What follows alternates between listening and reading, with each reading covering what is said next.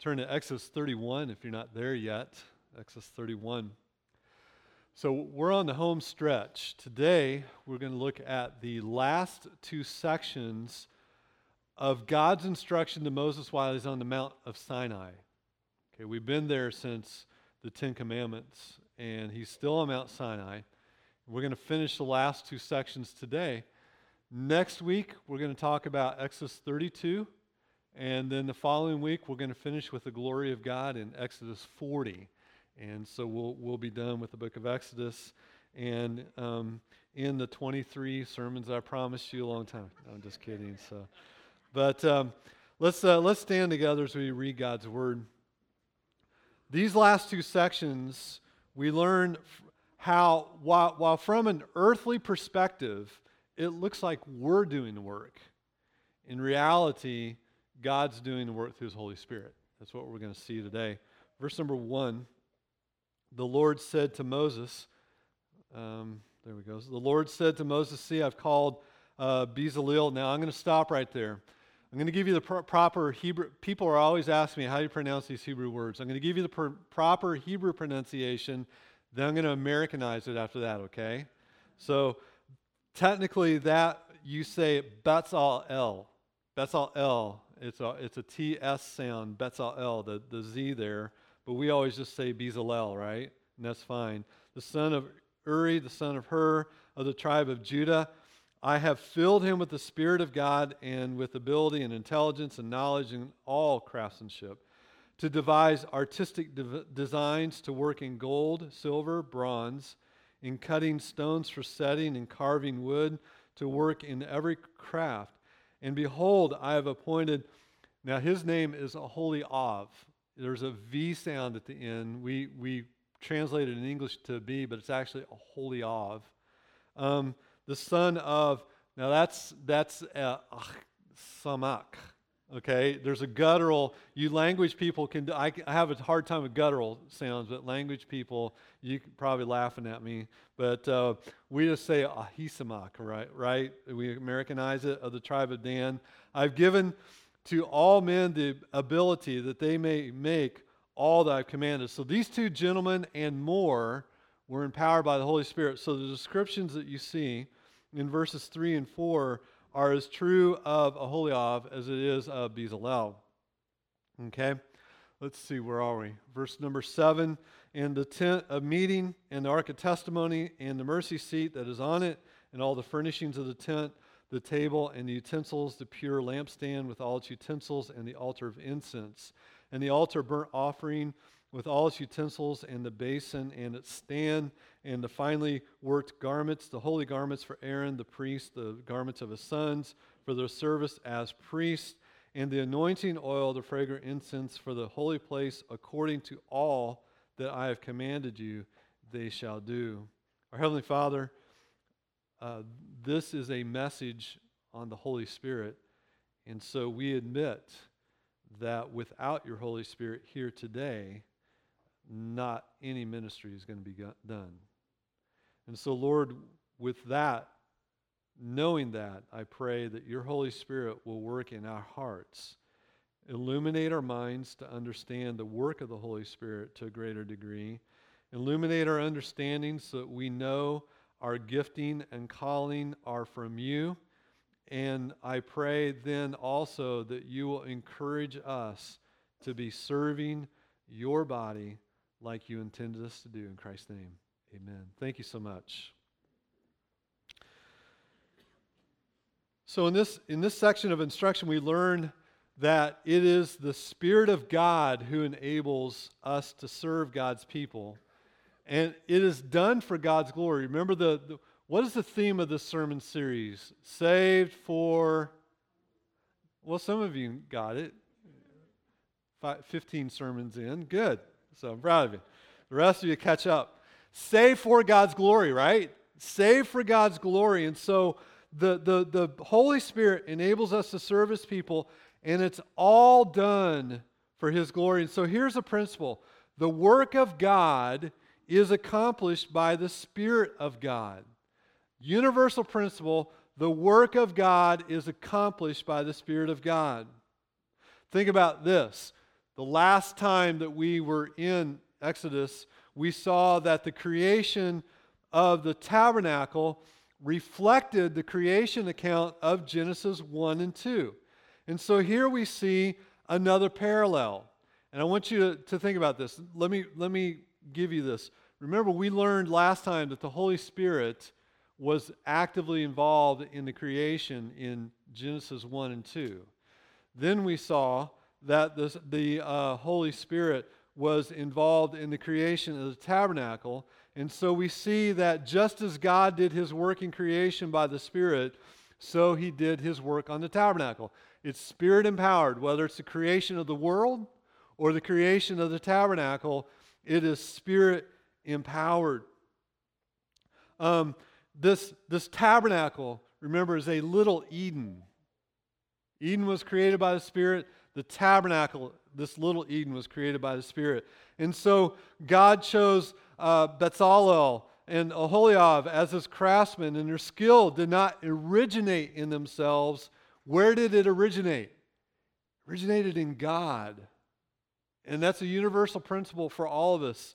This is something to remind ourselves and our children. All of our skills and abilities come from God.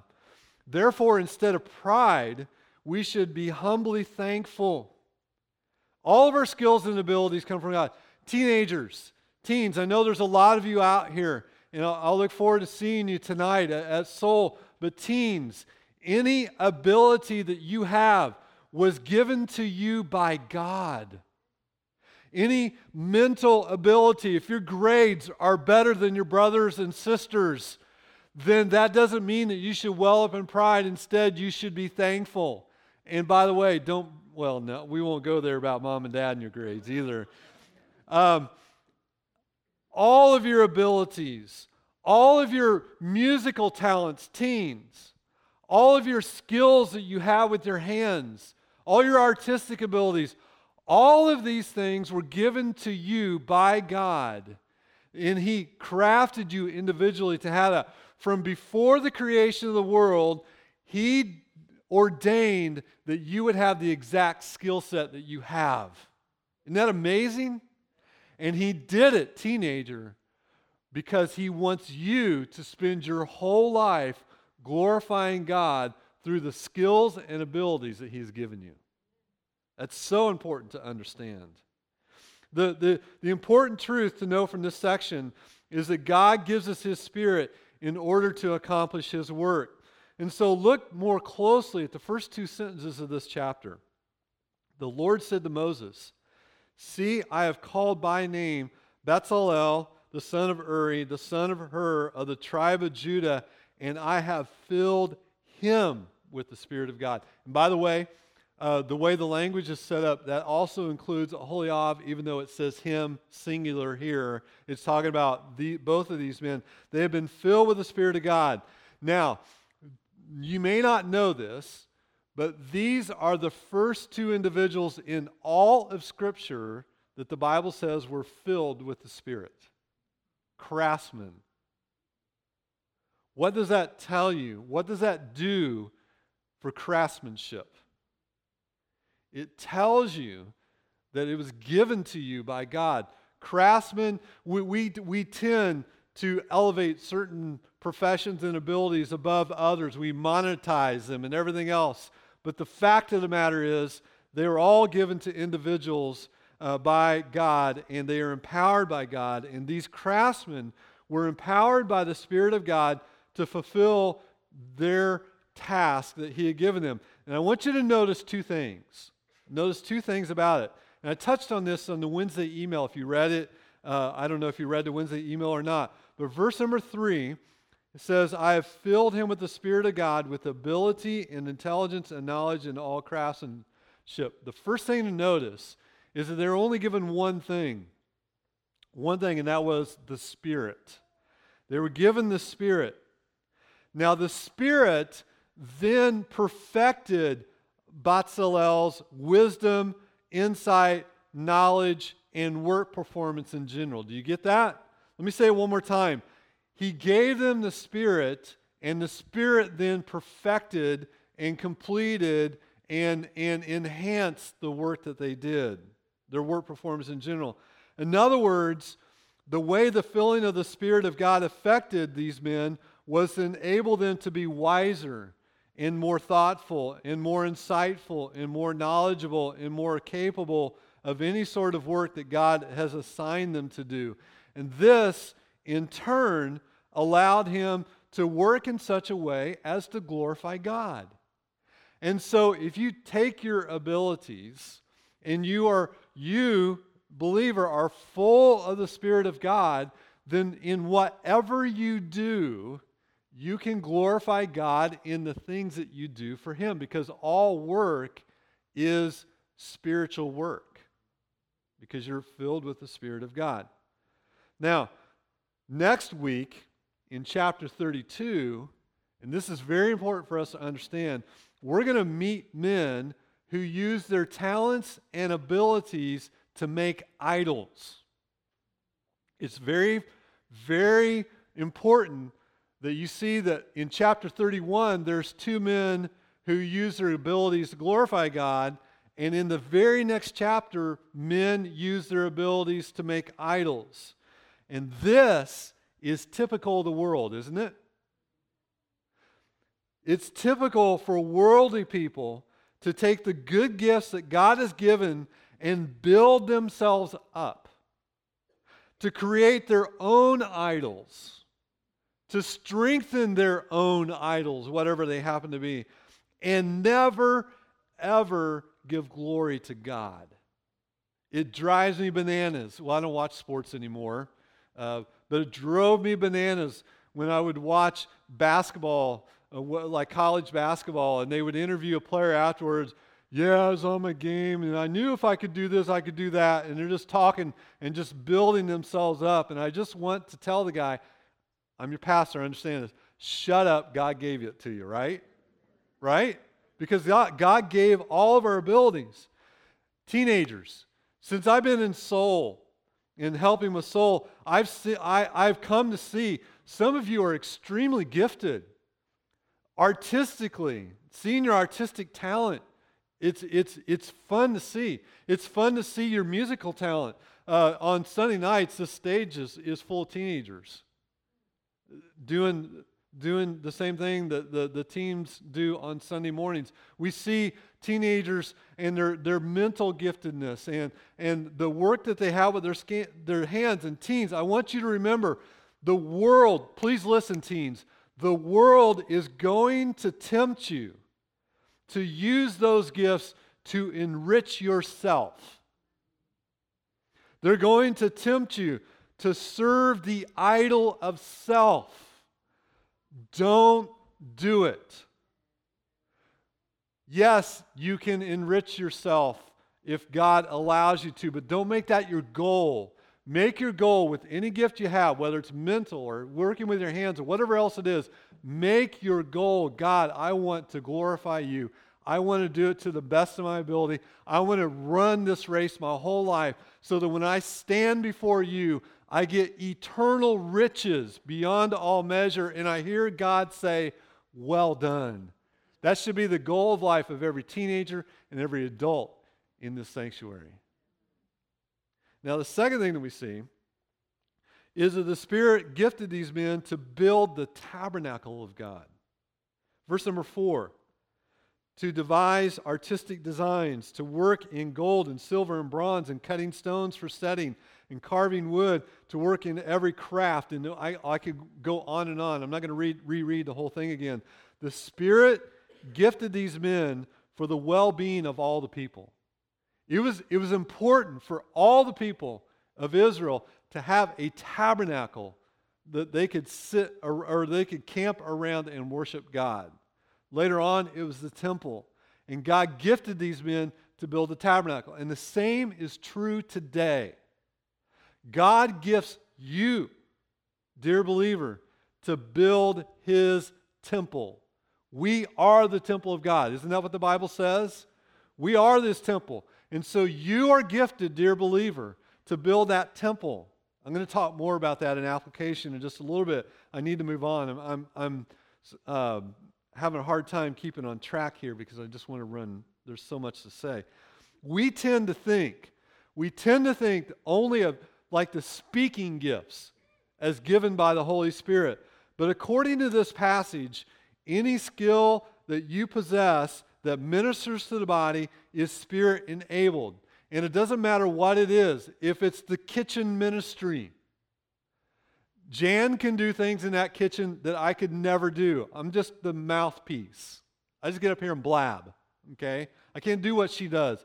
The, the landscape people, the greeters, the nursery workers, the Sunday school teachers, you name it, whatever it is, the people that maintain the building, these are all gifts. And you may think, yeah, well, I'm just coming and I'm, I'm helping on church work day.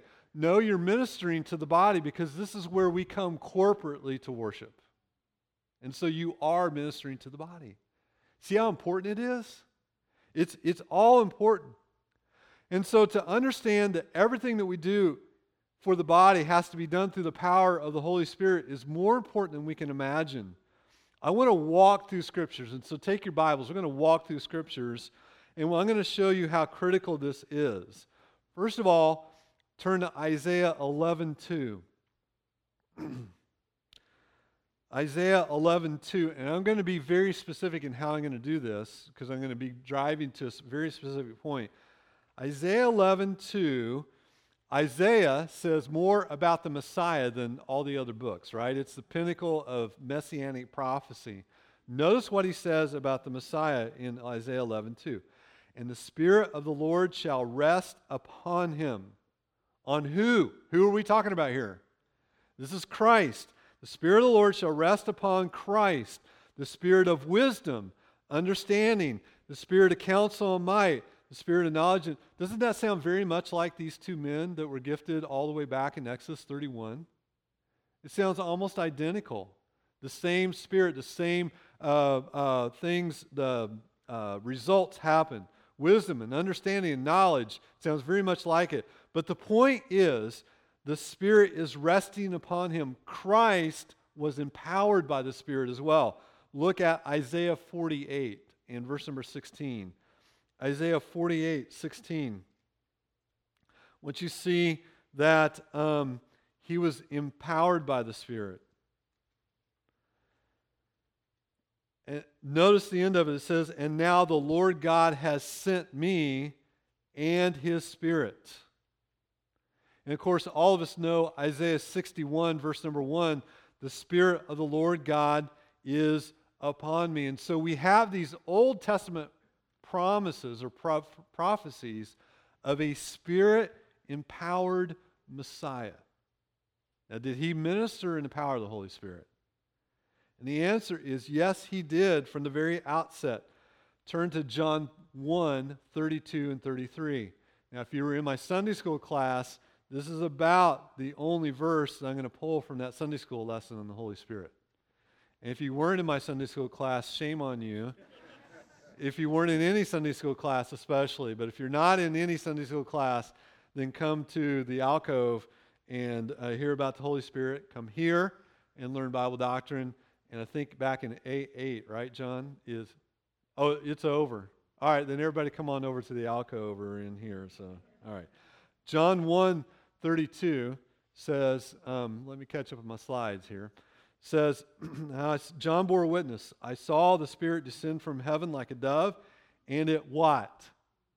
Remained on him. I myself did not know him, but he who sent me to baptize with water said to me, he on whom you see the Spirit descend and remain, this is he who baptizes with the Holy Spirit. and so here we see the beginning of his ministry. The Holy Spirit comes and remains on Jesus Christ. Now, what we find, and I'm just going to run through the Gospels real quick Jesus was led by the Spirit. Luke 4 and verse number 1.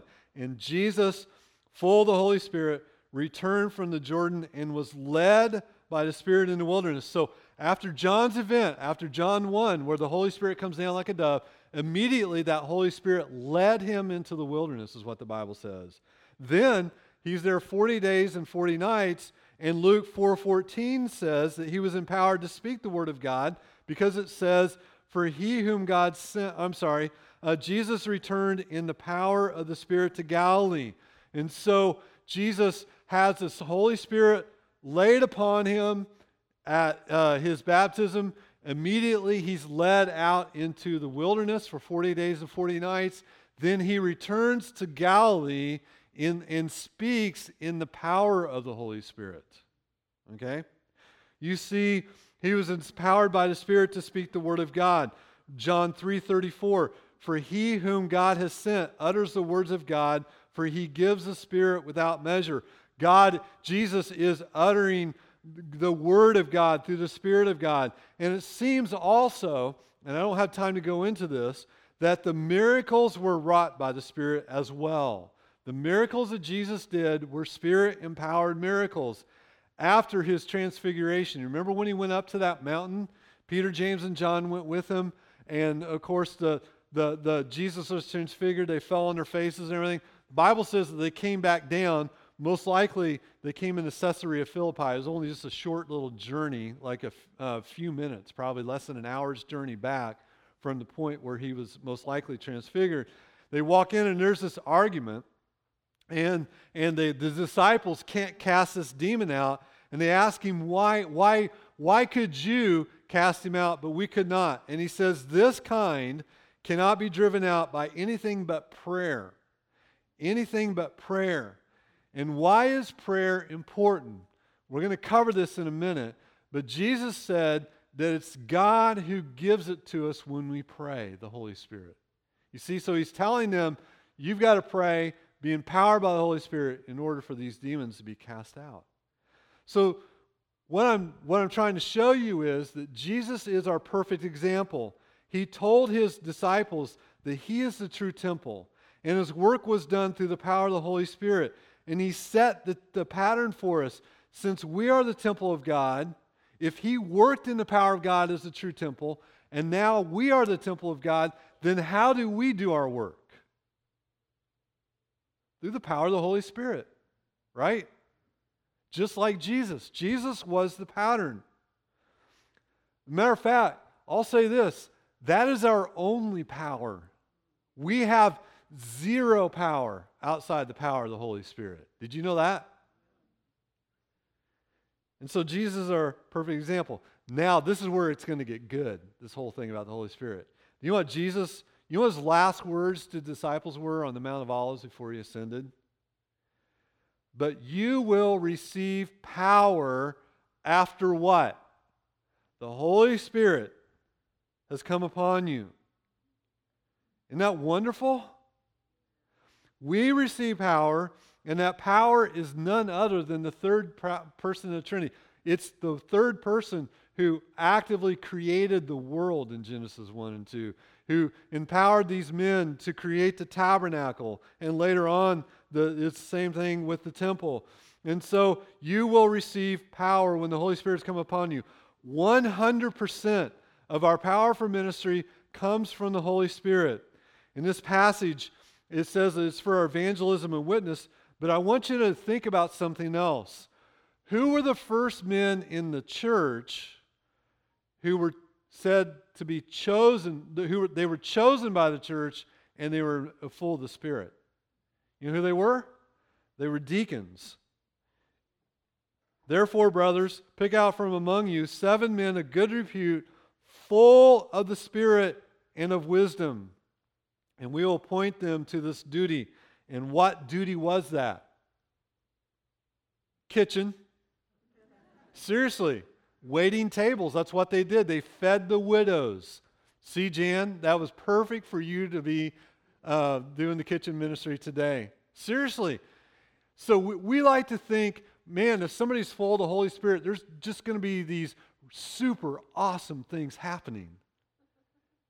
And life is mundane. It's not. That when you're full of the Spirit, that means that when you're changing diapers and, and when you're doing the little things and you're serving someone else and you're, you're doing all these little things. These are all the spirit empowered things that we're doing. Isn't that wonderful?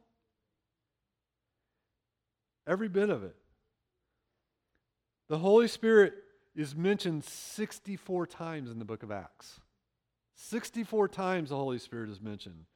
Look at it this way The Holy Spirit builds the church. And what instruments does the Holy Spirit use to build? What tools does He use? You and I. Wonderful, isn't it? Now, I'm not going to go around calling you a tool, okay? I won't do that.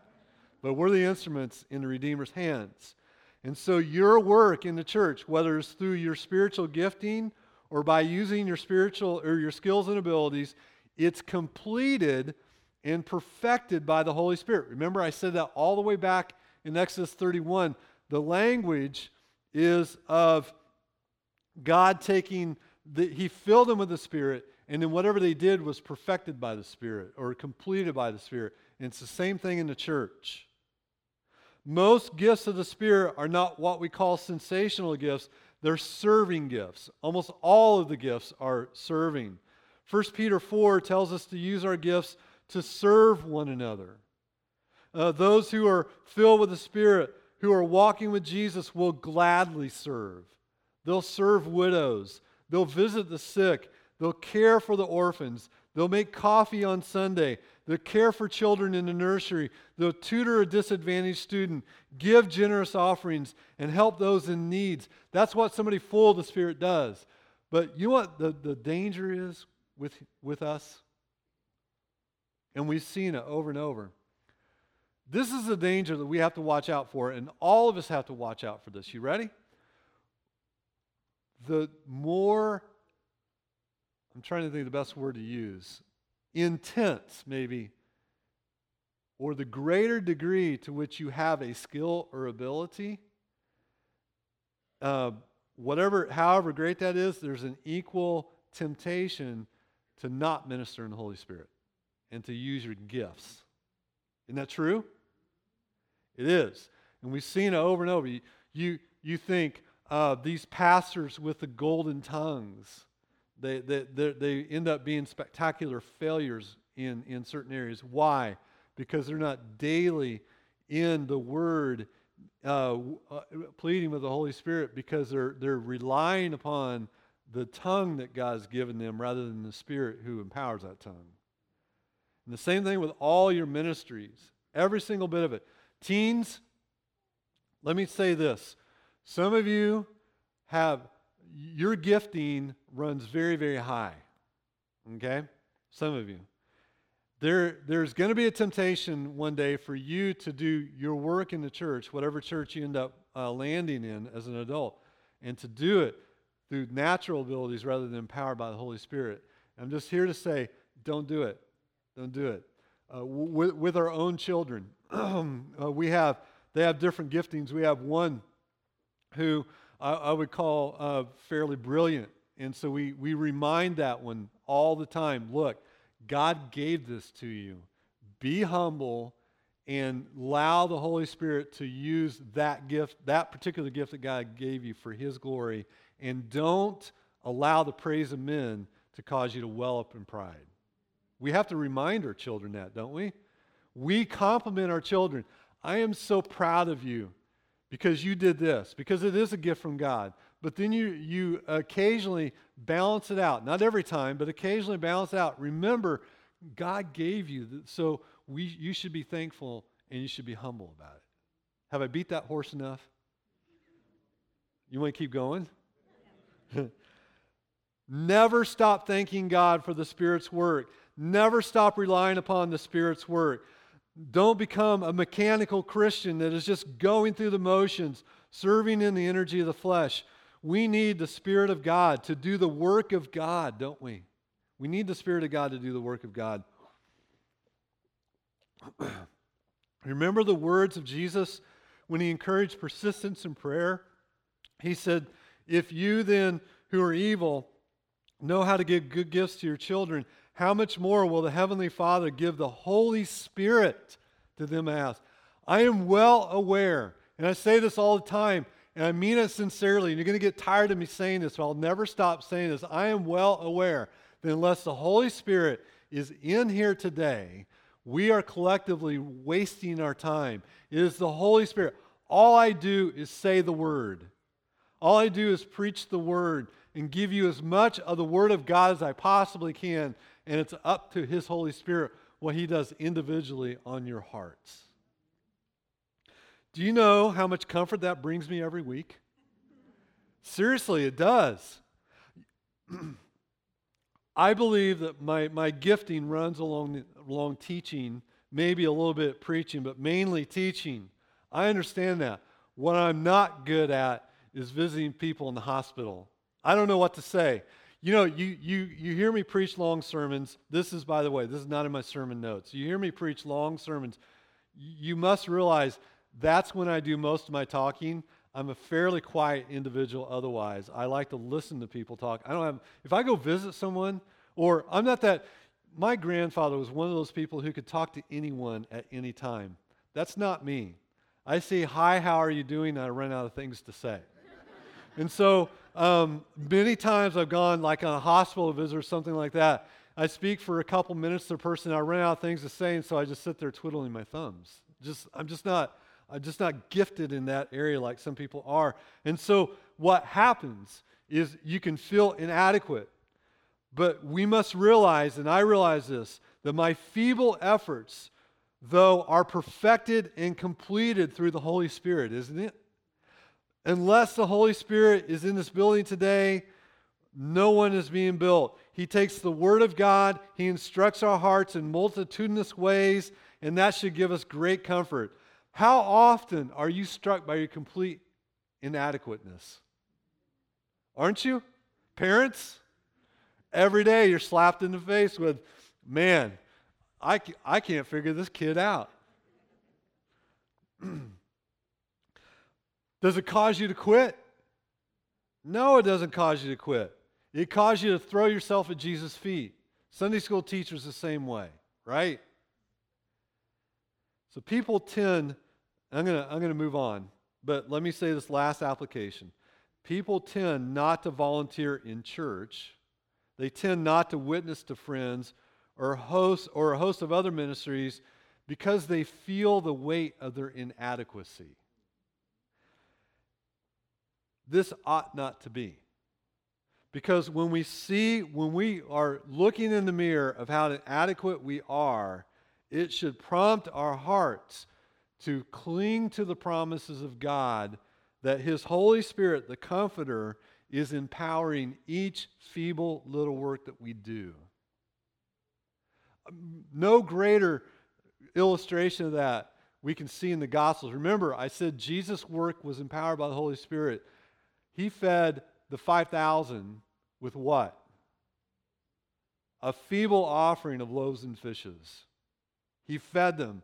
How was that done? That was done through the power of the Holy Spirit. You see? So you offer your loaves and fishes to God and let Him do with them what He will. I'm going to leave it at that. Well, we got holy work, spirit empowered work. And we also have holy rest. Holy rest. Um, the final section of the tabernacle instructions on Mount Sinai concerns the Sabbath. So turn back to Exodus 31. We're going to read the second half of that chapter. These, uh, this section will be a little bit shorter. Verse number 12 And the Lord said to Moses, You are to speak to the people of Israel and say, Above all, you shall keep my Sabbaths for this is a sign between me and you throughout your generations, that you know that you may know that I, the Lord, sanctify you, and you shall keep the Sabbath because it is holy for you. Everyone who profanes it shall be put to death, and whoever does any work on it, that soul shall be cut off from among his people. Six days work shall be done, but the seventh day is a Sabbath of solemn rest, holy to the Lord. Whoever does any work on the Sabbath day shall be put to death. Therefore, the people of Israel shall keep the Sabbath, observing the Sabbath through all their generations as a covenant for how long? Forever. I'm going to get into that in just a moment. It is a sign forever between me and the people of Israel that in six days the Lord made heaven and earth, and on the seventh he rested and was refreshed. All right, so there's the Sabbath instructions, but I want to finish in verse number 18 so I can show you how I arrived at my introduction. And he gave, Mo- he gave to Moses when he had finished speaking with him, the two tablets of the testimony, tablets of stone, written with the finger of God. This is the end of the section of Moses on Mount Sinai. now, here's a question Does it seem strange to you that the Sabbath is mentioned at this point?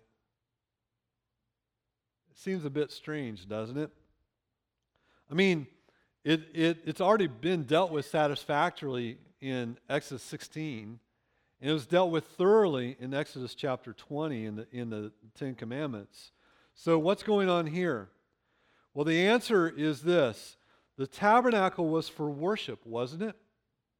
And worship occurred weekly on the Sabbath. And so, if the Sabbath was not properly observed, worship would not properly take place. Therefore, the tabernacle would not be properly used. And so, the tabernacle is connected to the Sabbath. Now, remembering the Sabbath day is clearly important to God, is it not? And what was the penalty for not remembering the Sabbath? Death, right? So it's important. The Sabbath is mentioned five different times in Exodus, and every time it's mentioned, it's mentioned from a different perspective. Five Sabbath passages in Exodus. Here, um, we're going to learn three new truths about the Sabbath that aren't taught in any of the other passages. I want to give those to you. First of all, the Sabbath comes in a new position. It comes in a new position. What do I mean? Uh, the Sabbath was tied to corporate worship. This is the first time that the Sabbath is connected to worship corporately, and it's done by connecting it to the tabernacle. The Sabbath is the day when the group comes together and they worship together. Secondly, the Sabbath had a new purpose. And the Lord said to Moses, You are speak to the people of Israel and say, Above all, you shall keep my Sabbaths, for this shall be a sign between me and you throughout all your generations, that you may know that I, the Lord, sanctify you. So here we see the word know. It's, it's talking about knowledge and sanctification. God makes explicit what, is, what to this point has only been implied that the weekly Sabbath was designed to promote the knowledge of God. God had entered into a relationship with the people, a covenant relationship in which they were to know Him as their God. And so, together, the tabernacle and the Sabbath put God at the center of Israel's time and space, didn't it? The, the tabernacle, if you look at the layout, if you have a study Bible, it's right in the center of the camp, right in the center. And front and center of their weekly schedule was worship on the Sabbath. The Sabbath simultaneously looks back at creation because he said, In six days I created the earth. When God made the world in six days, but the Sabbath also looked forward to redemption when God's people would have their rest in the promised land. It's looking backwards and forwards. Now, third thing about that we see here is that there's a new penalty. Verses 14 and 15 say, You shall keep the Sabbath because it is holy for you. Everyone who profanes it shall be put to death. Whoever does any work on it, that soul shall be cut off from among his people. Six days work shall be done, but the seventh day is a Sabbath of solemn rest, holy to the Lord. And whoever does any work on the Sabbath day shall be put to death. The prohibition is absolute, there's no getting around it. What does the word Sabbath mean? It means to rest or to cease. Cease. It means to cease or to rest. The, the, the Sabbath, on the Sabbath, the Israelites are not allowed to do regular work. It's regular work here, not the extreme that the Pharisees uh, talked about. You know, like, you know, if you spit on the ground on a, in dust, it makes clay, so you can't spit on the Sabbath. You can't kindle a fire on the Sabbath, blah, blah, blah. That's not what it's talking about at all. It's talking about you can't do regular work. Now, question why does Sabbath, because I know some of you are sitting there thinking it, man, that's harsh. Why is Sabbath breaking, um, why does it demand the death penalty? Well, the answer is fairly simple. the purpose of the Sabbath was to protect and preserve God's relationship to the children of Israel, you see to, to preserve that relationship. And so to break the Sabbath was, was a, an act of defiant rebellion. It was an act of defiant rebellion. It was a, it was a repudiation of the covenant. It was, it was in essence, saying to God, My relationship to you, God, is not important. And so that's why the, the penalty was so great. You're not worth the time it would take to get to know you, God. That's what Sabbath breaking is. When people say that, they're cutting themselves off from God, and it's only right for them to be cut off from His people. And so they were stoned. This is why I'm going to make a transition here and pay careful attention to everything I'm going to say about this uh, uh, for the next couple minutes. This is why keeping the Lord's Day holy ought to be important to us. We want to know God. We want to grow in our relationship with Him and make progress in holiness. So rather than treating every day the same, we honor God's holy day. And it's not just holy to Him, it's holy to us. Now, I am not a Sabbatarian.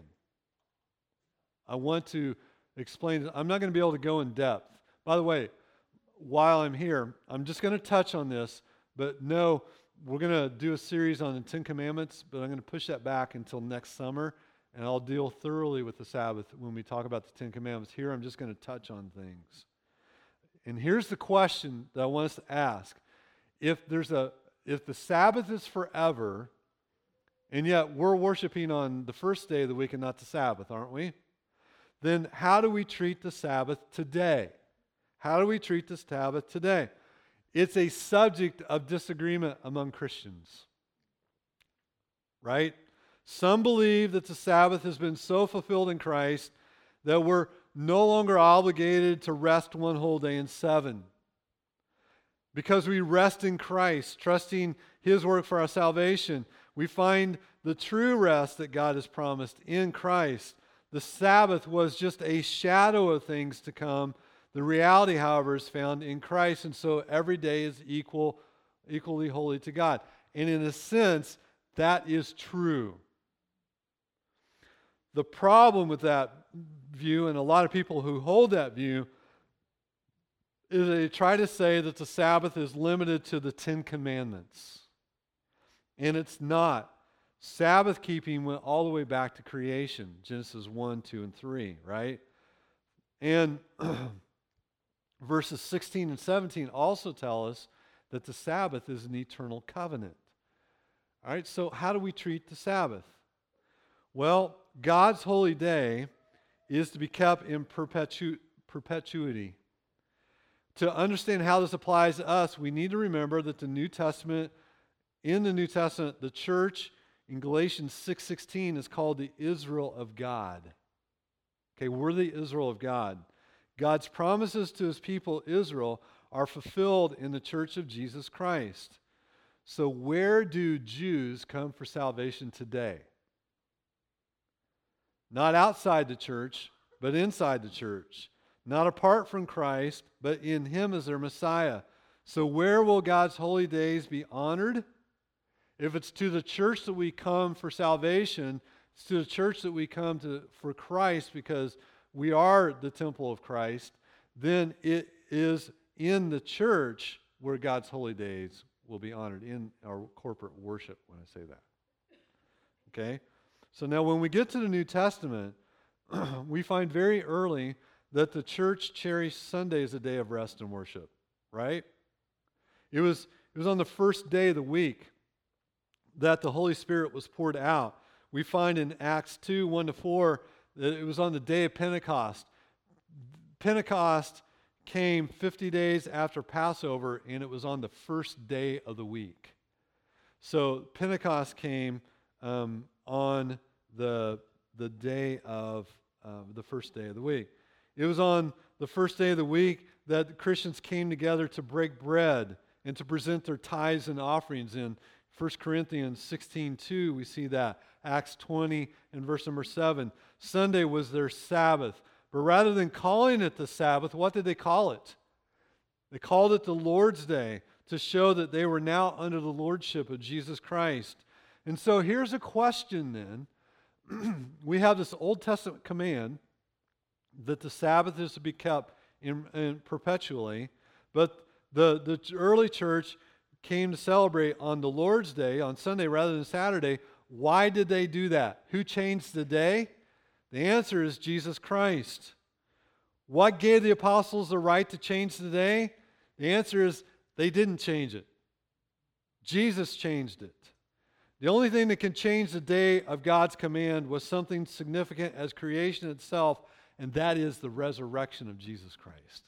And so the resurrection was on Sunday. The giving of the Holy Spirit was on a Sunday. And so God transformed his holy day from the Sabbath to the Lord's day by raising Jesus from the dead. He accomplished this new exodus on Sunday, the first day of the week. And so from then on, people of God, both Jews and Gentiles, observe Sunday as a day of rest and worship. The Old Testament people of God were looking forward to salvation. It was only right for them to have their special day of worship at the end of the week. But um, in, in anticipation of the coming Savior, however, since Christ has come, we begin our week. We don't end our week, we begin our week by worshiping God on the day of resurrection. We don't keep the Jewish Sabbath in all its particulars and with all its penalties, but we do honor the Lord's day by ceasing from our regular work, don't we? This is not a regular day. This is a day when it's different from all the other days. We come together. You should be in Sunday school. If you're not, shame on you. I have to make that plug. I'm the pastor here. Um, and you, you're here to worship God. You're here to hear His word being preached and taught. And so, um, uh, this is a day when we devote ourselves to the pleasures of knowing God. So, the Lord's Day is for looking back. We look back to creation when God made the world in six days and rested. We look back to Easter when, when Christ rose from the dead on Resurrection Day, when God gave us life by raising Jesus from the dead. And then we look forward on the Lord's Day to our everlasting rest. And I can't wait for that. The scripture says, There remains then a Sabbath rest for the people of God. We are resting from works trying to please God because Jesus pleased God perfectly in our stead, right? But we are also looking forward to a permanent, eternal rest when we, we have our home in heaven in glory with God. We find our rest in Christ who's done all the work for our salvation. He kept the law, He died for our sins, He rose from the dead. And now, by trusting what He has done, the believer has ceased from his work. We trust what He has done. And we, we know peace. We've entered spiritual rest. And there's a peace that comes because we know that we're accepted and justified by God. And one day we will enter our full and final rest. But in the meantime, as we before that eternal rest, we rest on this day and keep it a holy day before God. Now, as I said, I'm not a Sabbatarian. I just want to end by giving you blessings of the Lord's Day. What are some of the blessings of the Lord's Day? What are the blessings that we have as a church that nobody else has on Sunday? I know some people who don't know Christ are thinking one of the blessings of, of Sunday is watching NFL football. That's not a blessing the Lord's Day. What's a blessing the Lord's Day instead is that we are spiritually refreshed.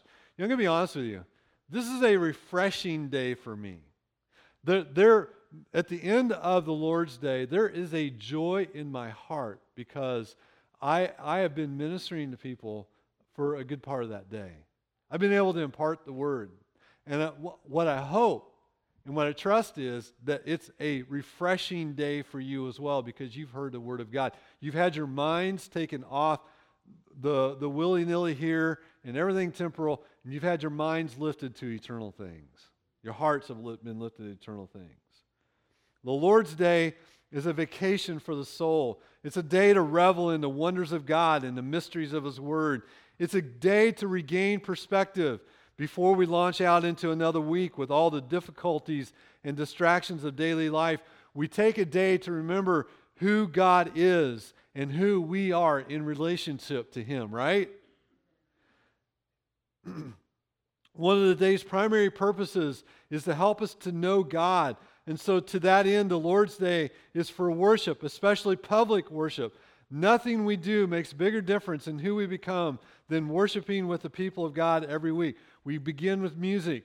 we hear scripture reading, we hear about ministries and missionaries, and then we worship and we hear God's word.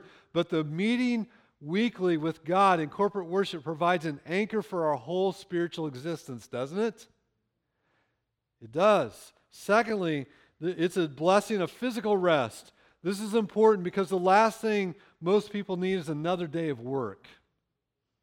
We're living in an accelerated culture when everything is moving faster and faster. Look, I was on vacation uh, a week ago, right? But my phone was still getting all the emails. It's the only time in my life when I can just choose to ignore the emails coming in. It's great. The only problem is they're still sitting in my inbox when I get back from vacation. But you know what I'm talking about. Our, yet for all of our labor saving devices and time saving products, we do more work and have less spare time than ever. The scripture says that on the seventh day, God stopped and rested, and we do the same thing on the Lord's day. We stop working, and instead we rest in God's peace. We stop producing and rest in God's provision. We stop accomplishing and rest in our identity in Christ. Let me tell you something the work will be there tomorrow. You are in Christ today. You will be in Christ tomorrow. Tomorrow's the day of work. Today's a day for you to rest in Jesus Christ. We stop acquiring and rest in God's care. We stop worrying and rest in God's sovereignty, don't we? And then a third blessing of Lord's Day is evangelistic witness. Honoring God's holy day is one of the things that ought to distinguish us from the world. Now, when I grew up, when I was a child, most people went to church on Sunday. That's not true anymore. Very few people go to church on Sunday anymore. In Culpeper County, I can't, well, I'm not even going to try to remember the stat because it'll be wrong. But it's, it's a very low number of people in Culpeper County that go to church every Sunday morning. Honoring God's holy day is one of the things that distinguishes us. Outwardly, we're like our neighbors in many ways. We keep, keep up our lawns, we go to work, and uh, we, we have uh, f- functions and everything else. But um, inwardly, we're very different. And the Lord's Day is a clear sign that we belong to the covenant community of God's people. Simply by attending worship on the Lord's Day, we are making a public confession of our faith. Okay, I got to stop in just a minute, but let me say this. This is a thought that just hit me, and I've got to say it. It's going to get increasingly difficult for you to make that public declaration. And what I mean by that is it's going to be, there are increasingly going to be consequences for your public declaration. And what we're going to find is that there are a lot of people who were cultural Christians and not true Christians.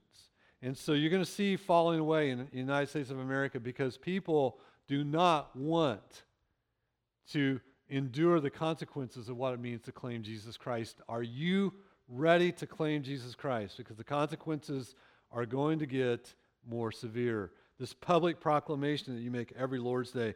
When our ne- neighbors see us in our Sunday best, they know we're going to church, and this provides a spiritual context for our relationship with them. We make a statement whenever we tell people that we can't do something on a Sunday, like work an extra shift, show up for a baseball practice or a soccer practice. Sometimes this invites opposition or even ridicule. This is to be expected, but it also gives us an opportunity to explain that nothing else is more important to us than honoring Jesus Christ. Is that where you are? Nothing else is more important to you than honoring Jesus who bought you? So, what we learned today your gifts, your skills and abilities were given to you by God. He decided before the world was created exactly what he was going to impart to you. Use it for God's glory. My question is are you? Are you using it for God's glory? What is the Holy Spirit calling you right now to do? We need we have financial people, we have all kinds of different ways that you can minister to people in the body that need help.